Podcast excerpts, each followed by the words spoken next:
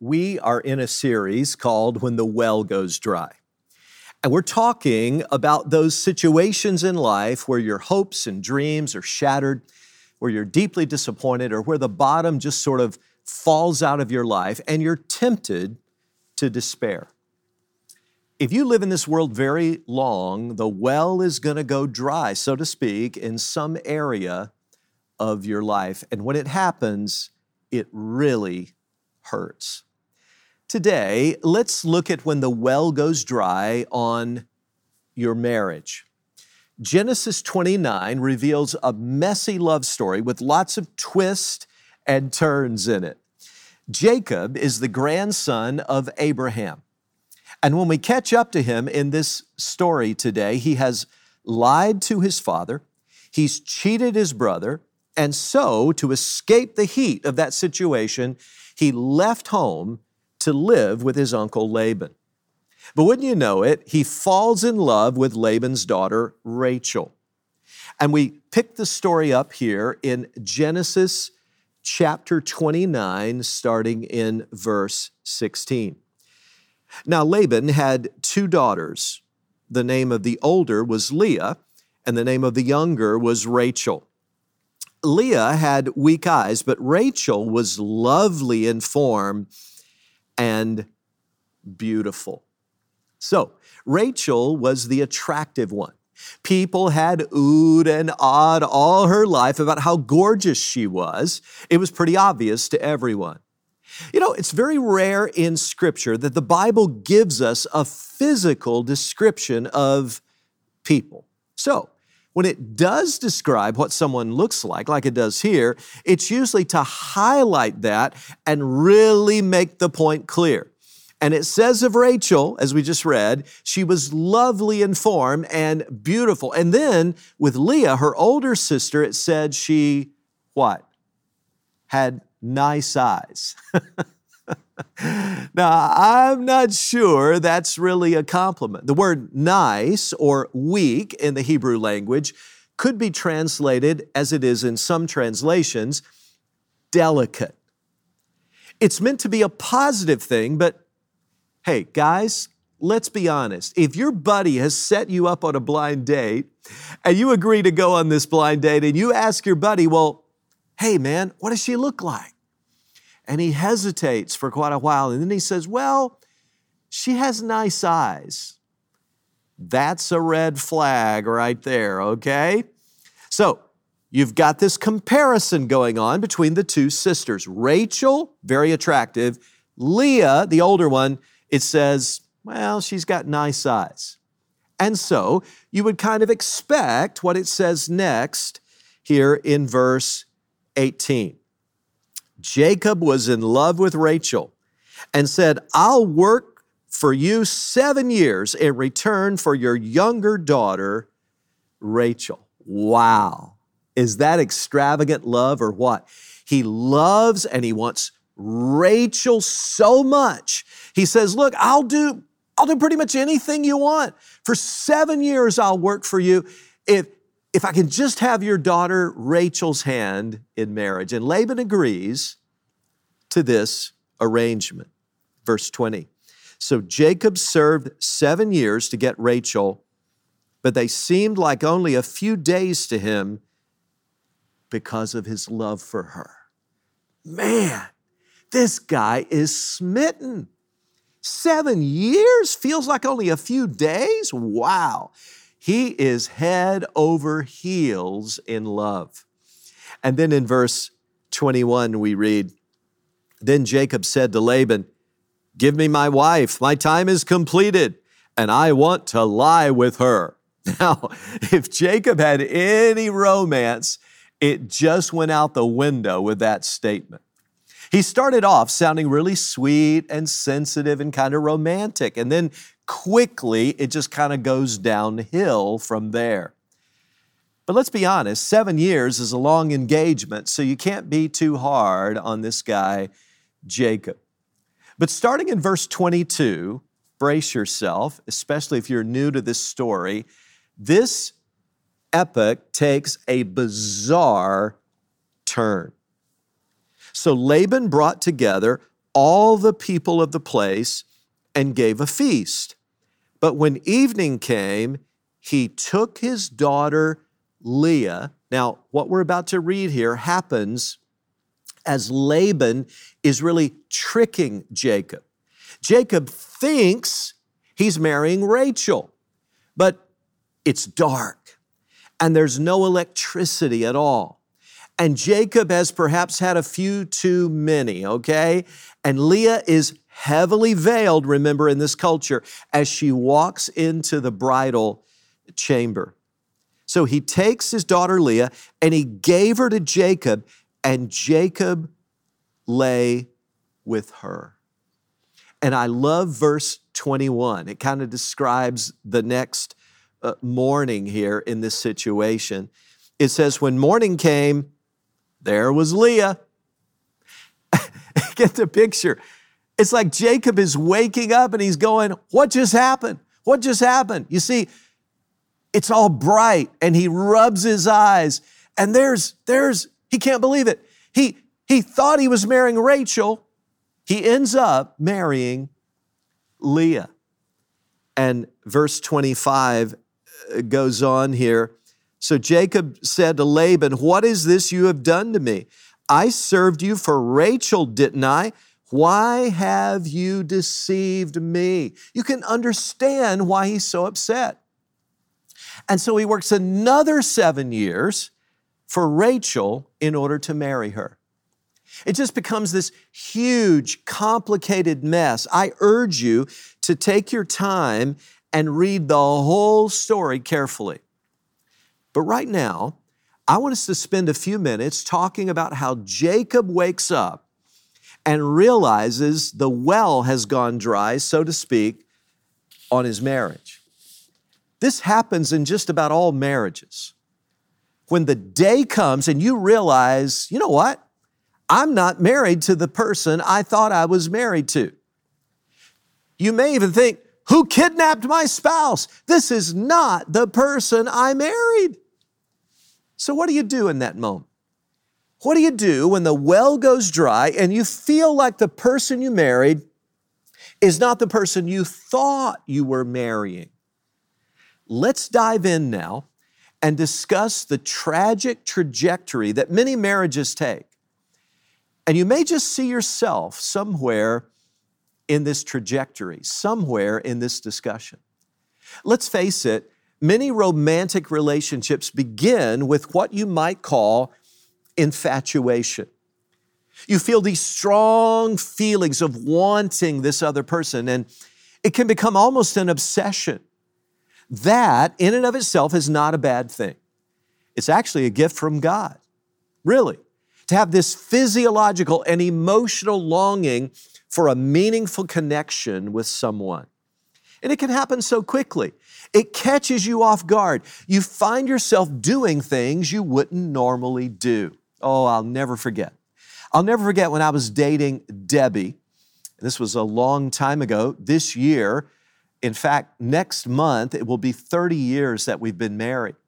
But when we were dating, I was living in Albany and driving all the way to the Syracuse area where Deb lived with her parents in the town of Baldwinsville.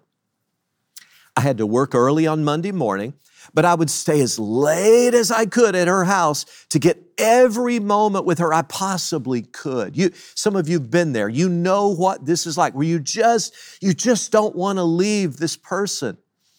And I'd often leave after midnight and start on the drive back to Albany. I'd get in the wee hours of the morning, get a couple of hours of sleep, and start work early on Monday morning. I was exhausted, but hey, I was in love.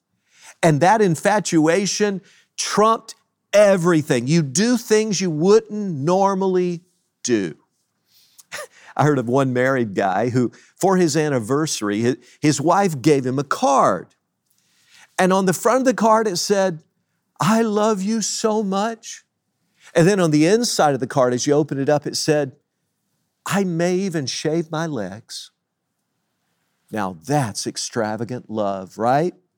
You just do these crazy things, even when you're thinking, this is nuts. It doesn't matter because you're so in love. You're so infatuated at this point. By the way, Scripture celebrates that sort of passionate, extravagant love between a husband and wife. I mean, just read the Song of Solomon and we'll need to say no more. The wife says, Let him kiss me with the kisses of his mouth, for your love is more delightful than wine. And, and God doesn't say, You should be ashamed of yourself. No, God says, Eat, O friends, and drink your fill, O lovers. In other words, God celebrates because this is His idea. It's a wonderful gift that is an important part of marriage. So let's be clear right up front here. Married people, God wants you to be more than business partners. Are you hearing me? He wants you to do more than just pay the bills and tag team the kids and make sure the grass is nicely mowed.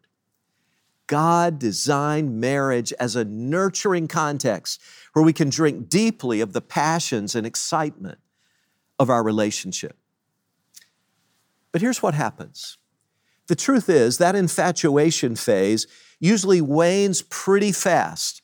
And what I could, would call reality begins to settle in. I, I, I should suppose I should have given a spoiler alert for those of you planning to get married soon but it happens.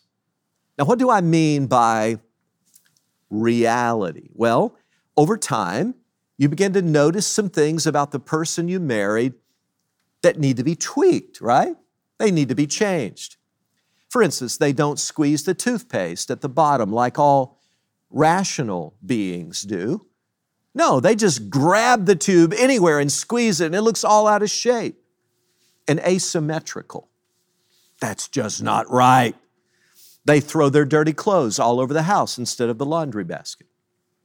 They don't clean up after themselves, or worst of all, they're just insensitive to you at times. And, and things that were maybe initially kind of cute or funny actually become downright annoying. In his book, Sacred Marriage, by the way, and I, I believe this is one of the finest books on marriage ever written. He uses the image in here, Gary Thomas uses the image of an hourglass to talk about young couples and the discomfort that they can expect in marriage. And he, he calls it the infatuation hourglass. He says, the moment you become smitten by someone, the second you find yourself deeply in love, is the moment that hourglass gets flipped over. And there's enough sand in the infatuation hourglass on average to last about 12 to 18 months. On occasion, the sand may trickle down a bit beyond that, maybe up to a couple of years, but never by much and not with the same intensity. And this is part of that relationship process. So the big question is when the sand runs out of the infatuation hourglass, when infatuation kind of descends into reality, how are you going to respond? When that happens, that's where most of us start playing the blame game. You see, we had all these high expectations, they're just not getting met. And so we're getting a hard dose of reality. And most people start blaming, pointing fingers, bringing down the condemnation and the blame. If you would just make more money, if you would just break away from your controlling mother, we could have a decent marriage. If you would just take better care of yourself, if you would just spend more time at home, if you would just show more affection, listen, marriage has a way of changing us, but it is not your job to change your spouse. It's not your job. And the harder you try, the more frustrated you're going to feel. Listen, when infatuation is gone and you're feeling that strong dose of reality, it's not the time to blame and shame. That's the time to look inside yourself and ask, what's going on here? Maybe God wants you to take a long look in the mirror. Maybe you should examine your own attitudes and mindset. It's not saying that your, your spouse has nothing wrong, but you should look in the mirror at those moments and examine yourself. And perhaps you should examine your expectations. Maybe they were totally unrealistic to begin with. So let me say this as clearly as I can. A healthy marriage should change both partners for the better. But let me say it again, lest it gets lost. Dear friend, it is not your job to change your spouse. So, we've gone from infatuation with all of its excitement to reality with all of its frustration and pain. And here's what I've noticed in talking with many, many couples through the years. When you live in that frustrating reality zone very long, it can lead to deep, deep discouragement. I see that as sort of a third stage. You start thinking, my story was supposed to be different. I ought to be feeling better than this. Maybe I just married the wrong person. And you start feeling deeply discouraged like the well has gone dry on your marriage. And by the way, I think that's the position that Leah was in in our, in our text here, in this story.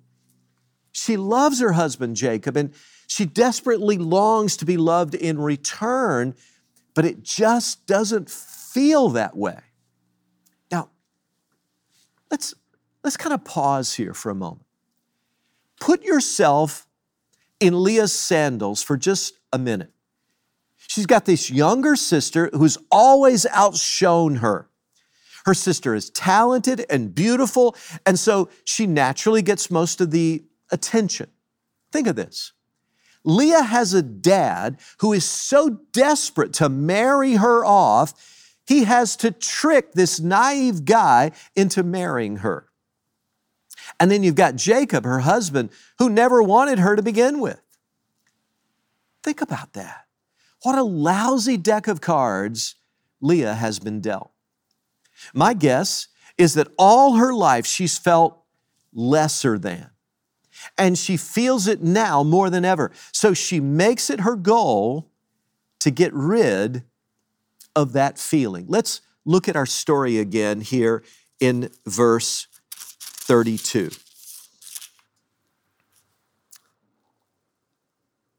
It says here in verse 32 Leah became pregnant and gave birth to a son. She named him Reuben, for she said, It is because the Lord has seen my misery.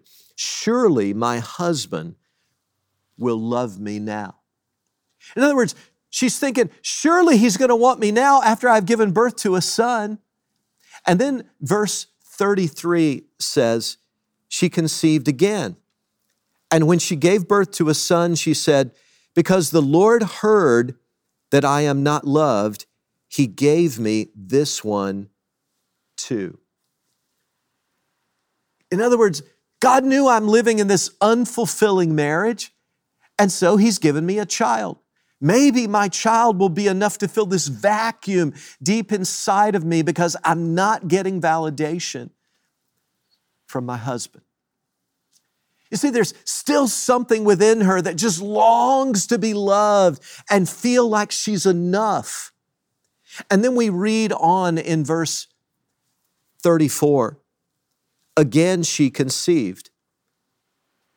And when she gave birth to a son, she said, Now at last my husband will become attached to me because I have borne him three sons.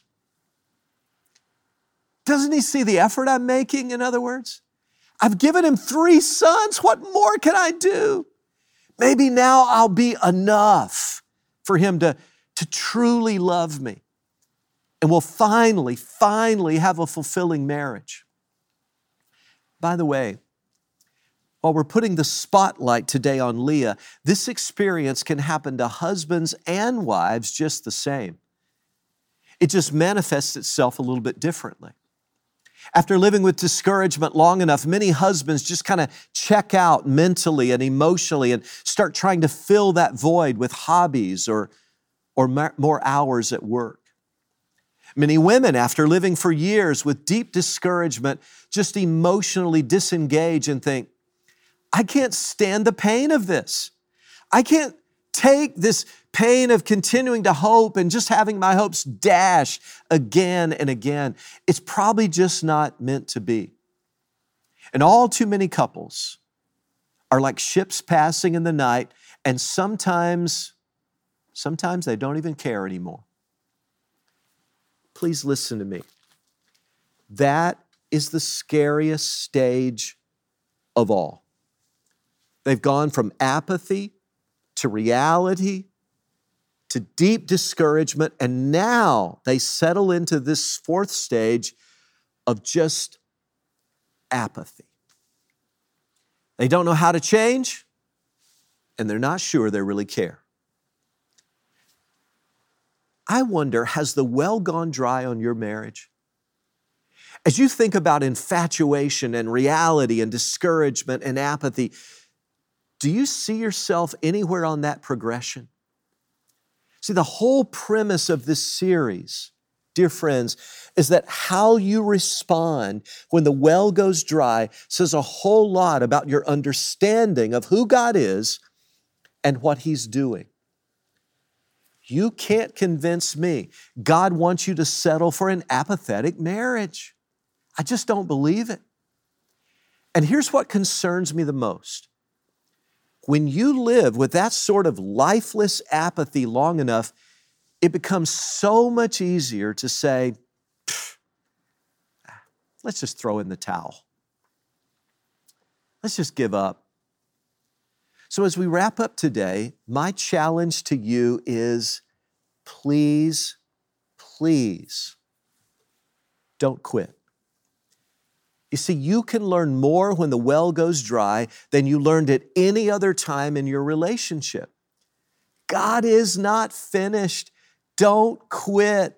The point where we feel like quitting is the very point. Hear me now. The point where we feel like quitting is the very point at which we need to stand and fight for our future, fight for the future of our marriage. I'm just convinced that God is not finished with you yet. A cord of three strands is not easily broken, so put your hope in God. That's what Leah ultimately did. She's done her best to be enough and earn her husband's love. It's a losing battle. She's been a faithful wife, giving birth to three sons, but the strategy of winning her husband's love simply has not worked.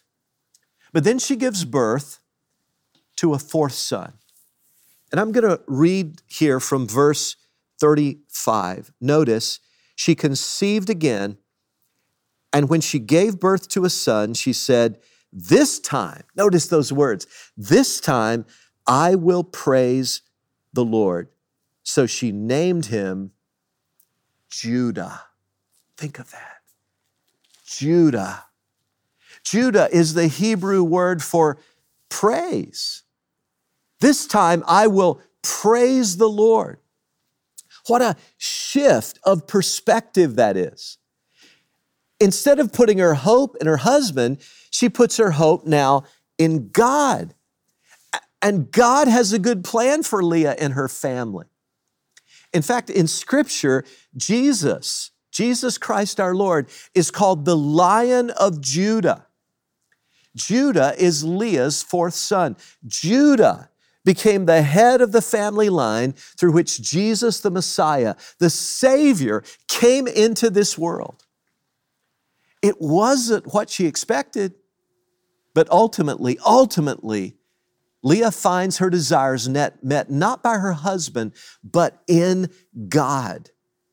The Bible says in Psalm 37 4, Delight yourself in the Lord, and he will give you the desires of your heart. And that is my prayer for us that God would stoke up our love and desire for our mate as we learn to delight ourselves in Him. You delight yourself in your husband or your wife, and I want to tell you that has very limited fulfillment. If he or she is your source of delight, you're going to be disappointed no matter how wonderful they may be. Listen, love your spouse, but love God more. Love your spouse, but love God more. And when you delight yourself in the Lord, that is to say, when we give Him the desires of our heart, God has an amazing way of changing us from the inside out. And over time, after you've given Him the desires of your heart, He gives you the desires of your heart. But it all begins by loving Him supremely, more than anything else in this whole world. Let's pray together. Father, I pray today for those couples out there that in their relationship have settled into a hard dose of reality. And some of them have become deeply, deeply discouraged. They think this isn't what I signed up for. This relationship is just not fulfilling. This is not the storybook marriage I thought I would have. Lord, I'm concerned about those who've even gone from deep discouragement into that apathy, apathy zone and they've just kind of given up on it all. Father, I pray today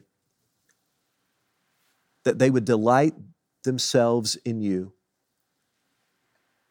and that in giving you all the desires of their heart, Lord, you would give them the desires of their heart. Help them to love you more than anything in this whole world. And in doing so, may they find the abundant life that they always longed for. And I pray all of this in the powerful name of our Lord Jesus Christ. Amen and amen.